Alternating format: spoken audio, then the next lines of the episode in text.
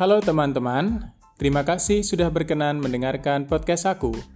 Di episode kali ini, kita akan mendengarkan sharing pengalaman studi S1 dari temanku Keke. Saat ini, Keke sedang menempuh studi S1 di Royal Melbourne Institute of Technology, Australia. Tanpa menunggu lama, selamat mendengarkan.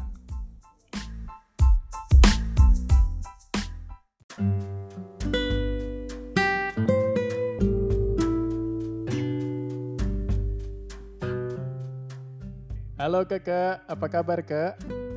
Hai Sir, baik. Sedui apa kabar? Kabarku baik juga, puji Tuhan. Masih di masa pandemik, masa COVID, jadi masih WFA, masih kerja di rumah gitu. Keke, di sana pandemik gimana ke di Australia? Um, sekarang case-nya lagi naik lagi sih, karena um, ada family transmission gitu, terus lagi gencar um, blitz testing. Jadi ya normal case-nya naik gitu. Oke jadi masih masih pada di rumah juga ya aktivitasnya? Iya di rumah. Tetap um, gak seminimal mungkin keluar gitu. Wow semoga segera berakhir ya nih pandemik nih. Oke okay. ke uh, sibuknya apa nih kak masa pandemik ini ke akhir-akhir ini? Hmm, sibuknya tetap sama sih, sibuk di kuliah, tugas, terus kegiatan gereja juga masih jalan. Jadi tetap kayak biasanya ya, masih beraktivitas, tapi tetap terbatas tadi kak ya? Iya. Yeah. Oke, okay. anyway kakak, thank you so much for your time. Udah mau diajak ke sini, diajak berbagi cerita ya ke di tengah kesibukan kakak Thank you juga udah diajak. Sama-sama. Ini kami kami senang banget nih punya Keke di sini. Pasti banyak cerita seru yang akan dibagikan yang yang akan bermanfaat bagi teman-teman. Wow, really appreciated Kak ya. ya, ini aku mau tanya ke Keke kuliah di Australia, di Melbourne. Pertanyaanku, ngapain sih ke harus jauh-jauh ke Australia? Hmm, gimana ya? Mungkin kayak pertama aku nggak ada rencana sebenarnya mau ke Australia gitu. Jadi oh ya iya? plan pertama tuh di Bandung. Oh. cuman setelah ngobrol-ngobrol lagi gitu konsultasi dan lain-lain direkomend untuk ngambil food technology gitu. Terus um, direkomennya ke Malaysia pertamanya Terus setelah daftar dan lain-lain, ditawarin lagi gimana kalau ke Melbourne sekalian karena um, lebih bagus gitu katanya. Jadi ya aku akunya sih sebenarnya nggak masalah gitu. Jadi aku langsung nanya. Kan itu mama yang nanya. Jadi aku langsung bilang ya kalau misalnya emang udah disiapin dan cukup untuk ke Melbourne nggak apa-apa gitu. Ya jadi di sinilah di Melbourne cuman kalau kalau kenapa maksudnya sekarang udah bisa lebih lihat sih kenapa disuruhnya ke Melbourne gitu.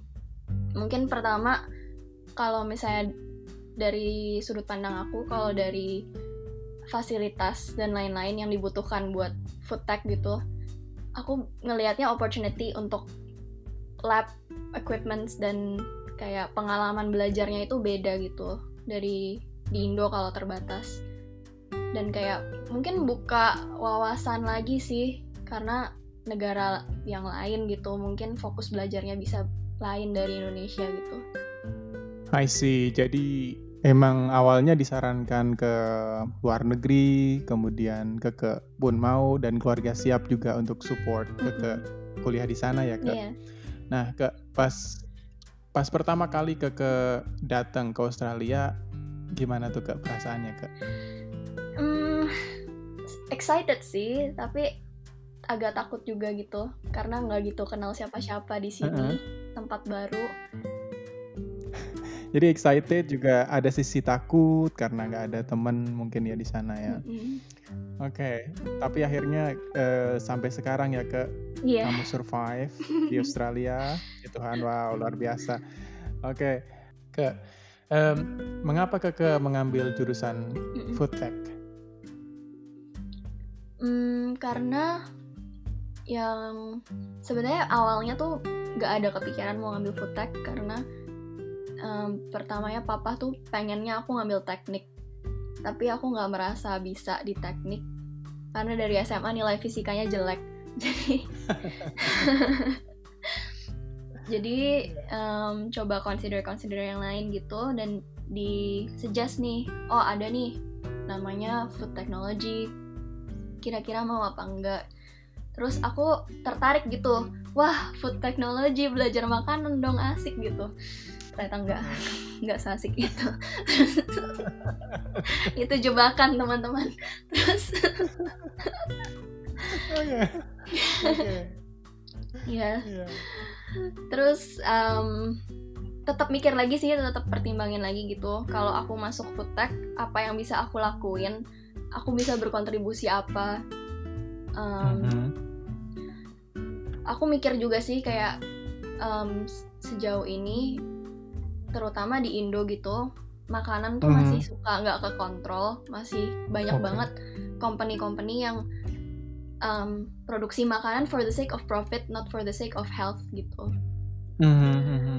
jadi kayak aku dulu tuh mikir aduh aku pengen aku pengen ada satu um, makanan yang memang gak cuman untuk enak dan gak cuman untuk hmm, bisa dikonsumsi gitu tapi juga harus aku pengen mikirin bagian dari kesehatannya itu juga gitu apa manfaatnya dan lain-lain jadi kayak sekarang juga struggle sih karena aku pengen kerja di Indo pengen kerja di mhm. industri mm -hmm. makanan tapi mm -hmm. itu mhm. susah dapet industri makanan yang sejalan yang ada megang prinsip itu gitu. Mm -hmm. Mm -mm. Oke, okay. jadi istilahnya ingin ingin berkontribusi lebih kepada dunia permakanan ya ke biar kami kami ini sehat ya kak. Iya kurang lebih begitu. wow keren keren keren. Semoga nanti kakak benar-benar bisa bekerja di tempat yang istilahnya memberikan uh, kesempatan buat kakak untuk berkembang, memberikan juga istilahnya ruang untuk istilahnya apa ya keinginan keke itu untuk mewujudkan tadi makanan yang lebih sehat tadi benar-benar terwujud ke ya. Wow. amin. keren sekali. Amin amin amin amin. Uh, tadi keke bilang ini aku pengen pengen tahu banget nih kuliah di food tech. Ke boleh nggak sih sebenarnya kita makan micin ke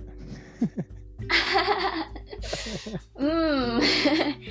Mungkin ini sama aja kayak um, makan garam gitu sih menurutku karena kan mm-hmm. uh, masalahnya ada di bagian sodiumnya gitu garam juga kan di bagian sodiumnya mm-hmm. jadi um, pembatasannya tuh mirip sama pembatasan kalau kita makan garam sih sebenarnya karena aku juga baru sadar gitu kayak ternyata um, regulation buat micin itu kan tadinya aku kaget gitu pertama jadi ceritanya aku makan snack Indo momogi kemarin.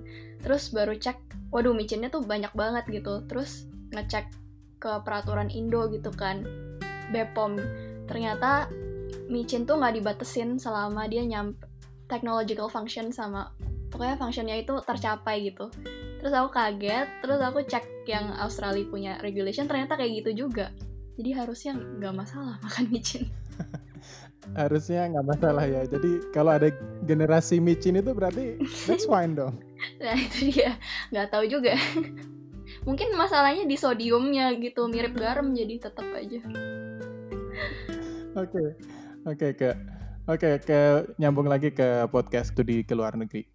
Ke, um, ke ke ini kan dulu di kelas kelas saya itu kan sering tuh dapat nilai tertinggi bahasa Inggrisnya sampai di sampai di Australia sampai di Australia tetap ini nggak tetap struggle nggak dengan bahasa Inggrisnya tetap tetap jadi hmm. sebenarnya pas baru nyampe Australia tuh aku pikir um, kemampuan bahasa Inggris aku tuh udah cukup bagus gitu hmm. soalnya ya gitu di sekolah juga nggak pernah terlalu struggle dengan bahasa Inggris terus tapi begitu nyampe um, kan um, sebelum itu tes IELTS gitu terus hmm. ternyata um, nilai writing aku kurang dan jadi ambil pilihannya either tes ulang atau ambil English bridging gitu. Mm-mm. Waktu itu mikirnya, aduh kalau tes ulang nggak menjamin aku bisa lulus anyways gitu. Terus orang tua juga bilang ya udah ambil English bridging aja sekalian membiasakan diri dulu di Australia.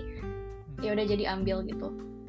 Cuman even dari situ kan disiapin untuk kemampuan nulis report dan lain-lain.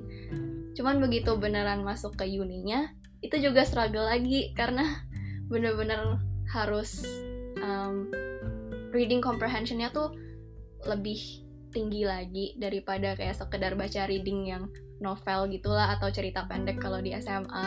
Mhm. Terus karena topiknya juga beda, jadi kedalaman bahasanya itu juga beda gitu, vocab yang dipakai juga beda tergantung field yang diambil gitu kan.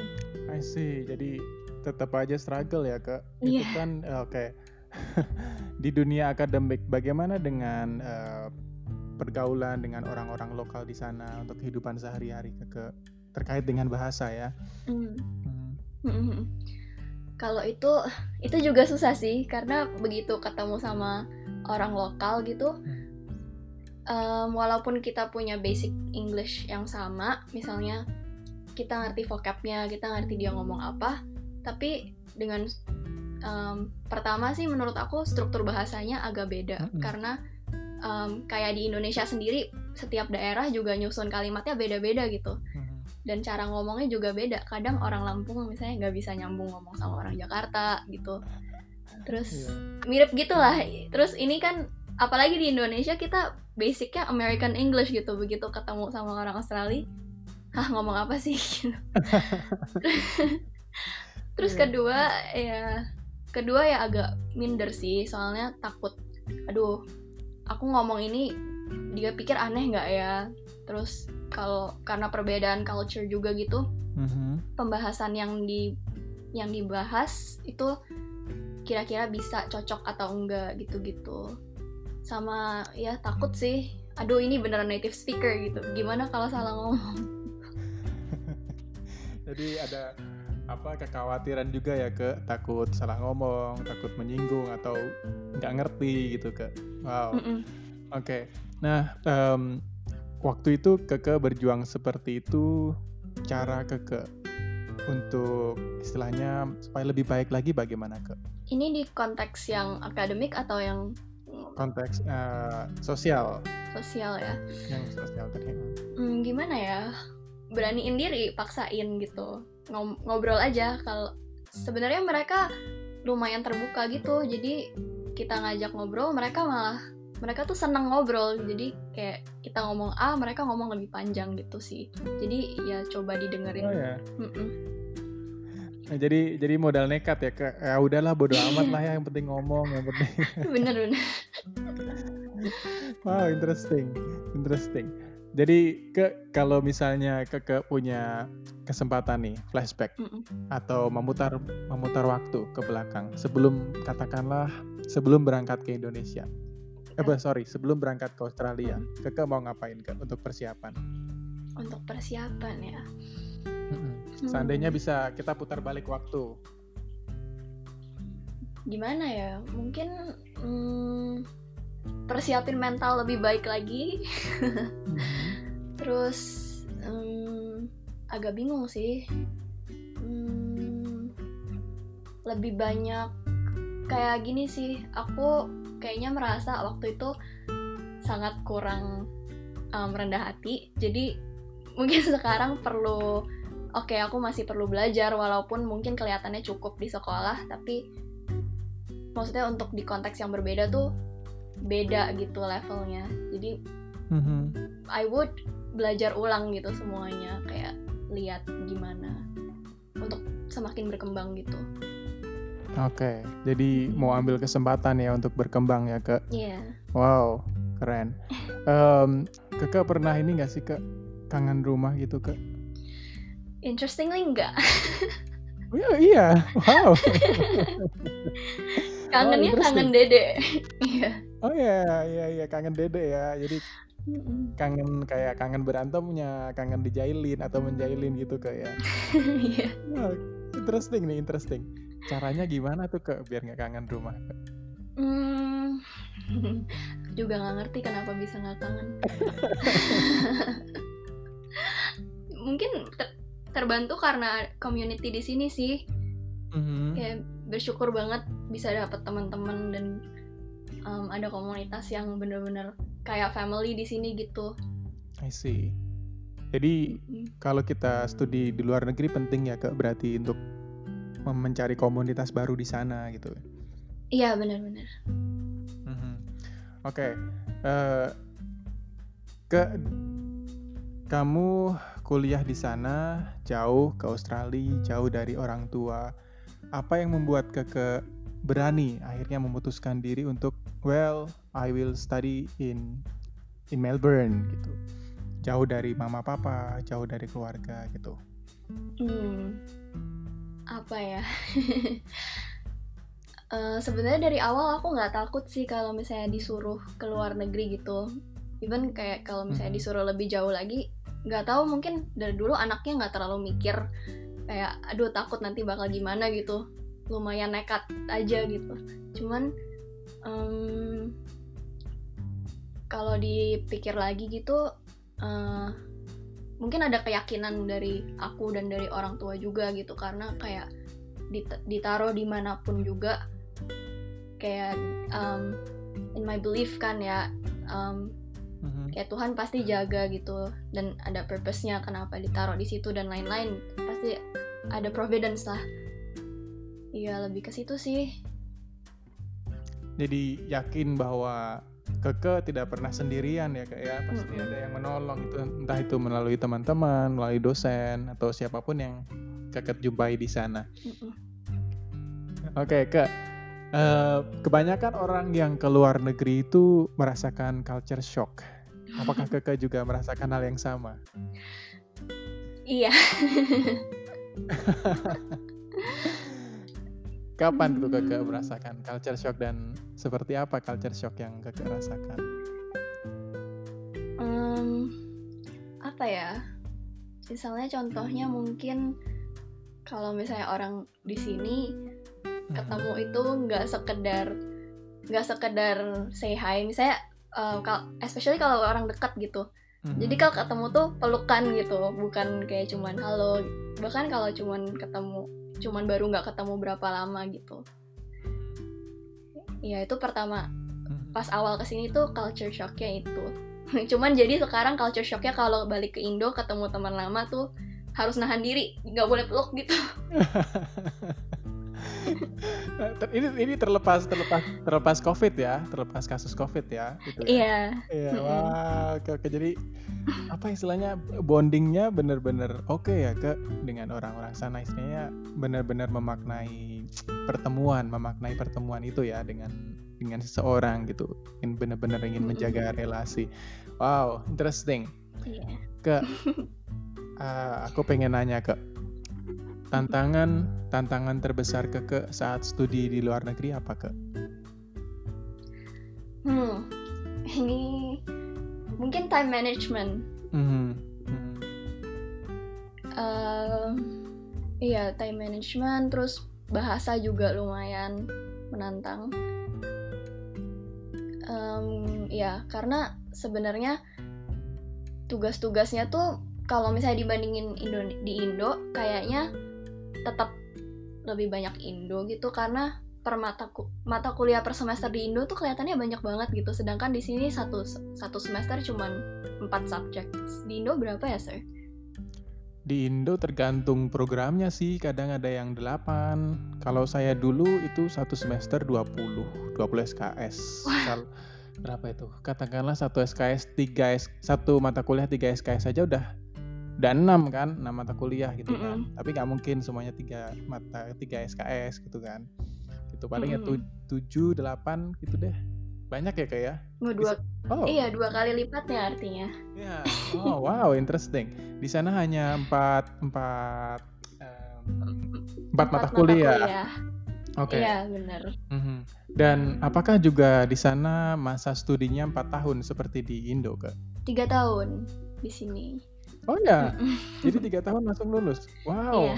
Iya. Apakah itu juga juga ada semacam semester uh, akselerasi? Kayak misalnya satu tahun tiga semester gitu-gitu. Enggak sih tetap atau satu emang tahun. programnya? Oh enggak? Uh -uh, tetap satu tahun dua semester. Mhm. oh gitu? Wow cepet ya. Jadi teman-teman kamu bisa jadi teman-teman yang seangkatan kamu yang di Indo belum lulus kamu sudah sudah lulus bareng kakak angkatan. Iya tahun ini Wow, harusnya keren. lulus Ah, semoga ya ke, semoga Amin. segera lulus. Oke, em, ke Mm-mm. untuk untuk tinggal di Melbourne, ya Mhm. tinggal ini particularly Melbourne ya. We're talking about Melbourne. Kira-kira apa sih yang yang perlu orang siapin sebelum ke Melbourne? yang pasti em, perlu siapin dana yang cukup sih karena biaya hidupnya tinggi banget di sini. Oke, jadi oke.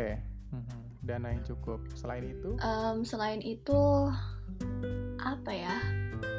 Prepare em, maksudnya menurutku jangan mikir kayak oh ke Melbourne bisa seneng-seneng atau oh ke Melbourne em, asal bisa masuk aja gitu udah achievement gitu. Emang bener sih achievement, cuman em, kadang tuh yang di mindset orang oh oke aku udah masuk. Terus nggak mikirin gitu misalnya udah nyebur terus gimana berenangnya? Ternyata tenggelam lagi nanti pas jalanin kuliahnya gitu.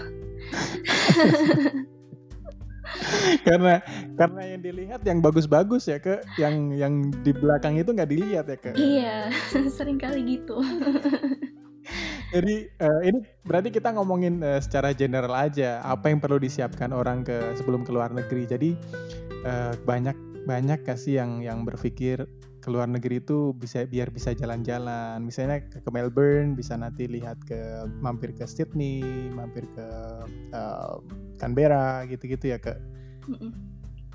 Iya Jadi jadi juga perlu dipertimbangkan juga istilahnya konsekuensi setelahnya. Jadi saya senang nih istilahnya kakak tadi.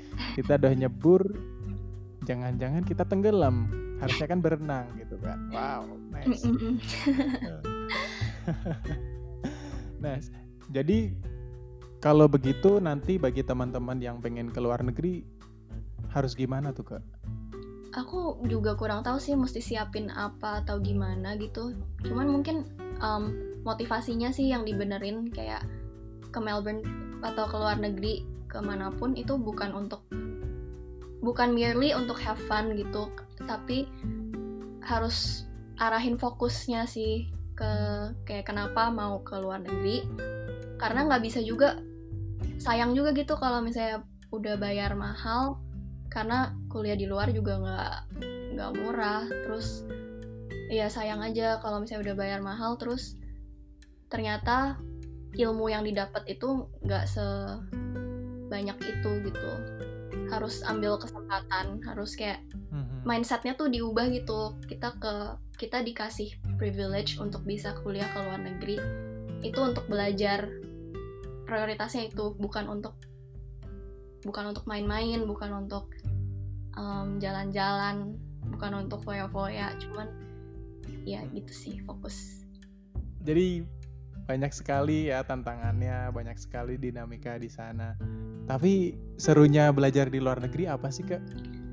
serunya Pasti ada dong. Mm. ya ada serunya gak harus pakai baju formal kalau ke uni Eh, di, di Indonesia juga nggak pakai baju formal loh.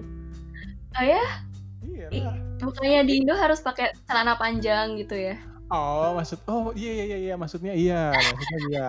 Oh di sana, oh iya iya. iya. Iya, Iya, bener-bener pakai kaos celana pendek udah pakai sendal jepit gitu Heeh. ke lecture nggak apa-apa. Iya iya iya iya. iya. Jadi nggak harus nggak harus pakai baju formal gitu buat itu. Apalagi ke, oke. Em, ini sih ketemu orang-orangnya tuh yang bener-bener bervariasi, bukan cuman beda daerah gitu, beda beda negara juga banyak. Mhm. Jadi bisa ngeliat gitu, oh orang tuh unik ya ternyata, oh ada orang yang tipenya begini ya. Mhm. Em, lebih terbuka sih. Mm-mm. Lebih terbuka eh, pemikirannya ya ke cara memandang sesuatu gitu kak ya. Iya. Mhm. Oke, kalau nggak enaknya ke apa sih yang membuat kuliah di luar negeri nggak enak? Gak enaknya harus ngurus diri sendiri tuh lebih lebih lebih daripada di Indo. Oh karena uh -uh. karena pertama nggak bisa selalu beli makan di luar. Mhm. Jadi harus harus atur waktu untuk siapin makan, masak dan lain-lain gitu. Harus bisa atur uang juga kayak em, dipakai untuk apa, usahain cukup gitu. Terus rumah juga harus beresin sendiri karena nggak ada yang bantu beresin. Jadi Iya. jadi kayak kayak apa ya? Semuanya sendiri, diurusin sendiri. Dulu di rumah masih ada temennya, masih ada keluarga yang bantuin gitu-gitu ya kayak. Tapi di sini semuanya harus sendiri gitu-gitu. Ke ngomongin tentang bersih-bersih rumah, Keke by the way tinggal di apartemen kampus atau eh, private sih ke private housing gitu. Aku di private, di Mhm. apartemen yang private karena di kampus nggak ada sediain apartemen sih. Oke. Mhm.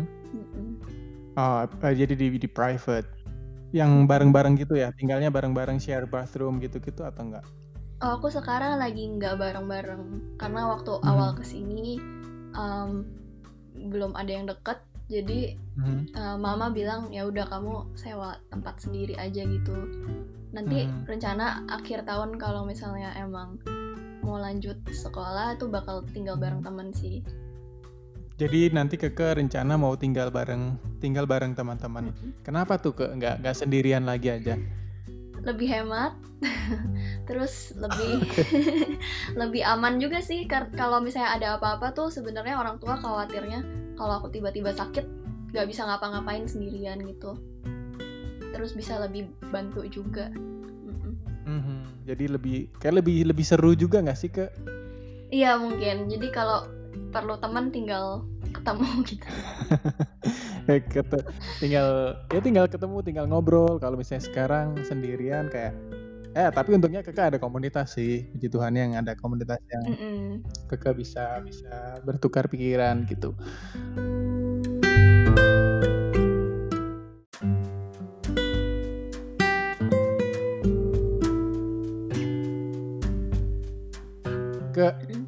Nanti kalau ada teman-teman teman-teman pengen kuliah ke luar negeri tapi masih ragu, kira-kira apa yang bisa Keke katakan kepada teman-teman?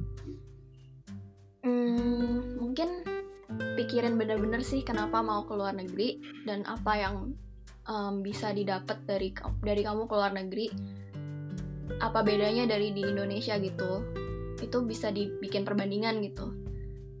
Em, terus ya gitu, jangan takut untuk mulai. Karena kalau misalnya kita nggak mulai, itu emang sih ada ada risk untuk gagal tapi kalau misalnya kita nggak mulai itu um, chance untuk sukses pun juga nggak ada tetepan Woi.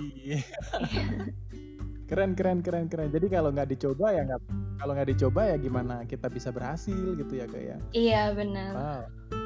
Terus eh, ke cerita dong ke gimana kuliah di di sana sistem perkuliahannya di sana, kemudian ke ke dengan profesor atau dengan dosen di sana bagaimana dinamika di kelasnya. sebenarnya um, kalau misalnya jurusan aku itu dibagi kelasnya ada lecture ada tutorial terus ada lab. Jadi um, biasanya kalau lecture itu dia selalu recorded dan presentationnya gitu dikasih Um, jadi nggak harus datang ke kelas kalau misalnya nggak bisa atau nggak mau. Tinggal dengar ulang lecture gitu. Kalau tutorial itu lebih um, interaktif. Jadi kita masuk kelas ya mirip sih kayak SMA gitu masuk kelas dikasih tugas ngerjain terus didiskus bareng-bareng gitu. Terus ada lab lab ya kayak biasanya um, eksperimen dan lain-lain. Mhm. Capek nggak kuliah di luar negeri? capek banget Kenapa? Apa yang buat kakak capek? Eh, apa ya aku nggak tahu sih kalau misalnya mau dibandingin sama Indo gimana cuman menurut aku workloadnya di sini itu benar-benar mereka tuh serius gitu untuk nilai karena um, kalau fail ya fail gitu. Kita nggak kita nggak usaha ya beneran nggak bisa ngomong ke gurunya tolong dong um, minta nilainya dinaikin itu nggak bisa gitu. Jadi hmm. benar-benar harus bertanggung jawab sama kerjaan kita. Dan satu satu tugas itu bisa spend time lumayan lama sih untuk ngerjain. Karena um, mesti cari papernya dan biasanya kalau misalnya aku ngerjain tugas itu laporan biasa gitu bisa minimal ada 5 paper yang dibaca sih itu nggak termasuk paper-paper yang gagal untuk di, ikut dimasukin karena nggak relevan. oh, wow. Jadi eh, harus banyak membaca jurnal ya kayak artikel ilmiah semacam itu ya? Iya, banyak banget. Mhm. kan kalau beberapa teman yang aku ajak ngobrol gitu kan, kadang uh, mereka kan kebanyakan master studinya. Kalau S1 pun hmm. sudah mulai harus banyak baca jurnal berarti ke sebelum berangkat ke ke luar negeri gitu. Iya, iya mungkin biasain untuk baca sih. Um, butuh banget karena benar-benar benar-benar perlu bisa untuk ngertiin apa art apa maksud dari yang dibaca gitu untuk ngambil informasi dan nggak cuman ngertiin sih harus bisa connect info-info itu jadi nyambung satu sama lain untuk bikin satu argumen baru gitu. Mm-hmm, mm-hmm. Awal-awal pernah awal-awal pernah struggle banget gak sih ke untuk istilahnya menulis paper, membaca dan menulis paper? Pernah.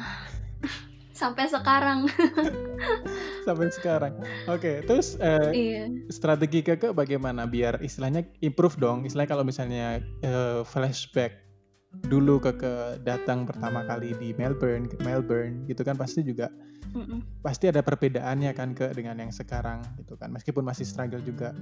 Nah, strategi apa yang ke, ke lakukan untuk istilahnya you improve your writing abilities gitu? Um, kalau misalnya improvement sih mungkin um, trying to do my best every time sih. Karena dengan terbiasa tuh jadi tambah get the hang of it gitu.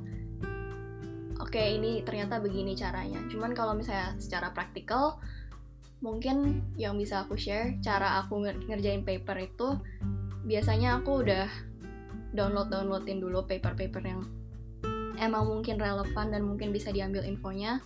Terus aku nggak langsung ngetik nggak langsung ngetik di um, reportku tapi tulis dulu gitu.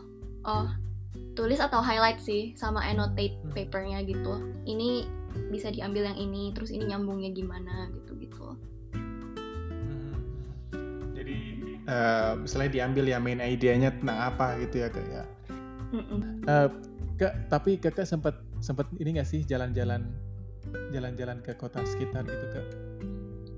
Sempetnya road trip sih di sekitar hmm. Victoria juga.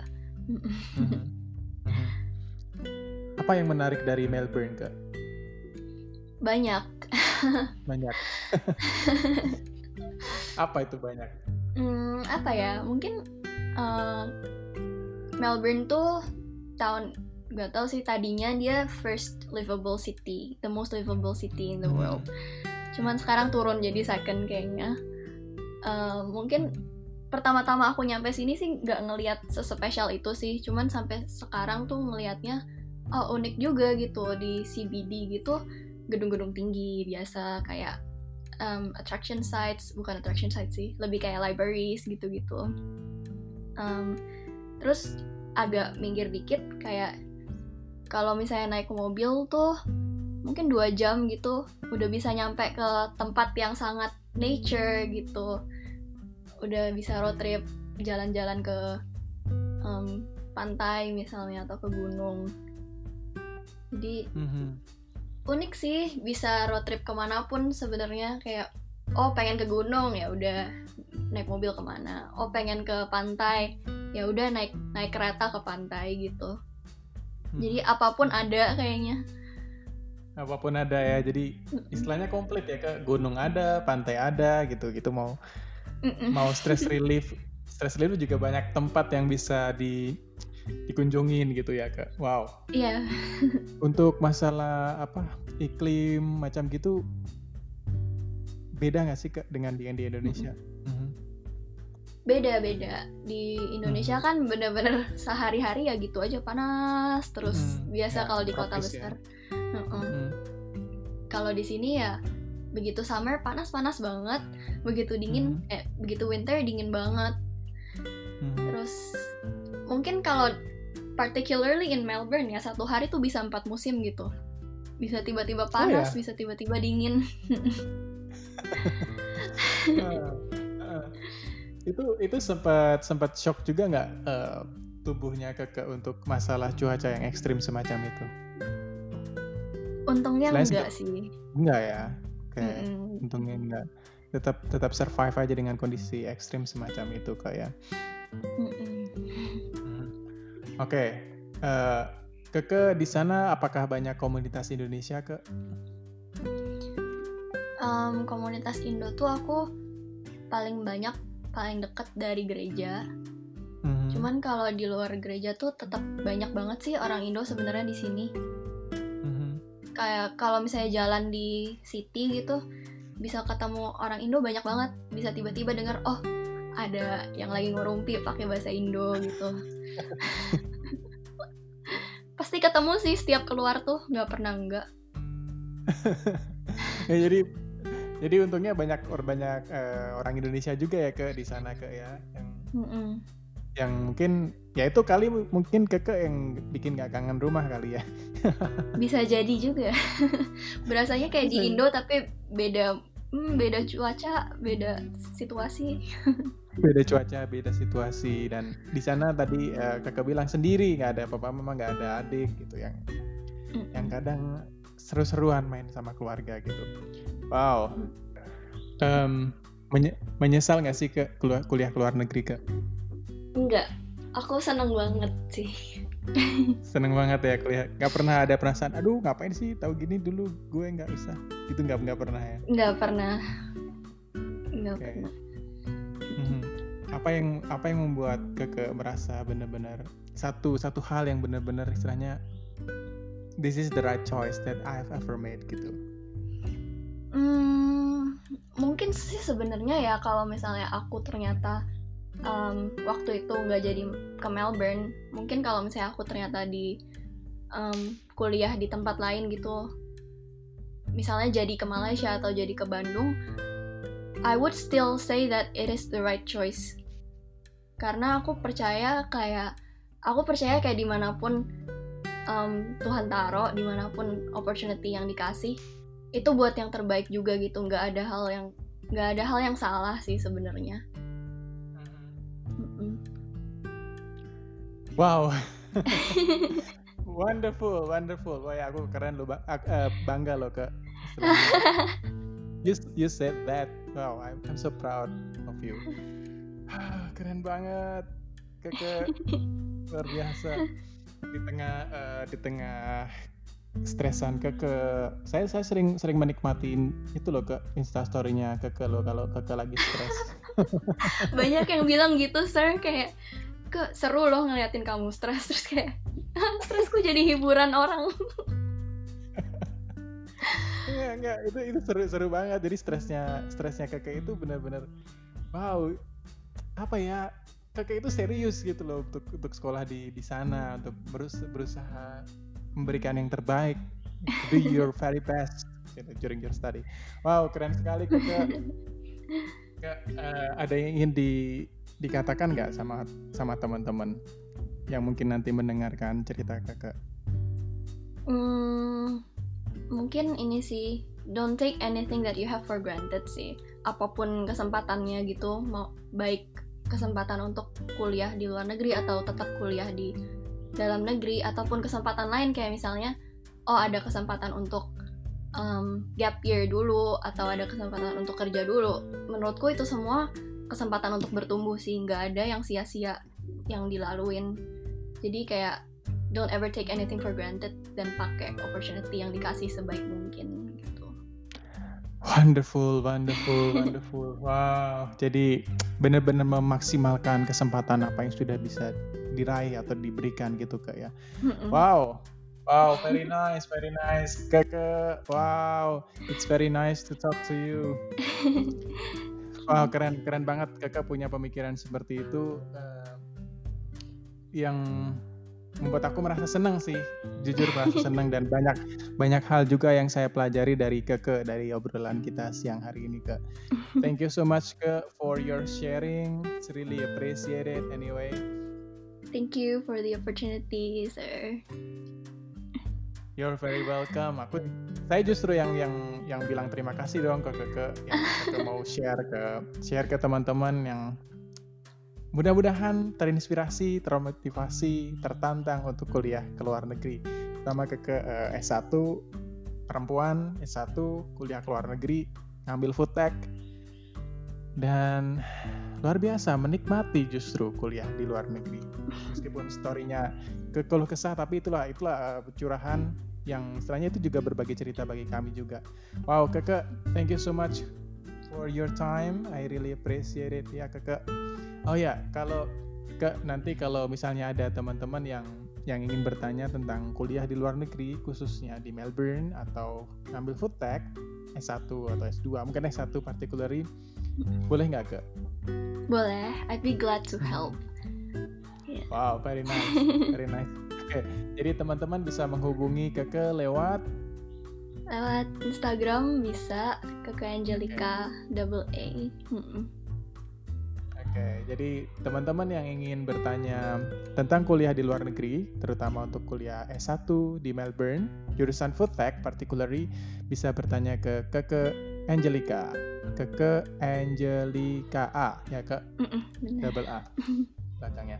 Wow, Keke, thank you so much for your time. Again, I would like to say this, and I hope that you can finish your study very well and I'm waiting for your contribution in in the food and also nutrition field in in in anywhere in Indonesia or in Australia or in anywhere that you would like to work in the future later on ya kak. Wow, kakak, this is the end of this show. This is the end of our talk. Well, kakak, stay safe, stay healthy ya wherever you are. You too, Di mana pun sir. kamu berada di sana. Thank you so much. God bless you, kak. God bless you too. Ya, ya, thank you. Baik, Kakak.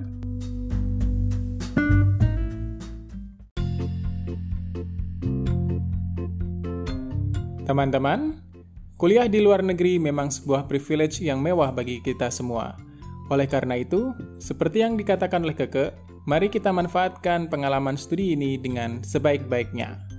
Bagi teman-teman yang saat ini sedang mempersiapkan untuk kuliah di luar negeri, tetap semangat, jangan pantang menyerah, dan terus berusaha untuk memberikan yang terbaik di setiap usaha kita. Saya doakan semoga teman-teman dapat meraih mimpi teman-teman untuk studi ke luar negeri. Sampai jumpa di episode berikutnya. Stay at home, stay healthy. Bye bye.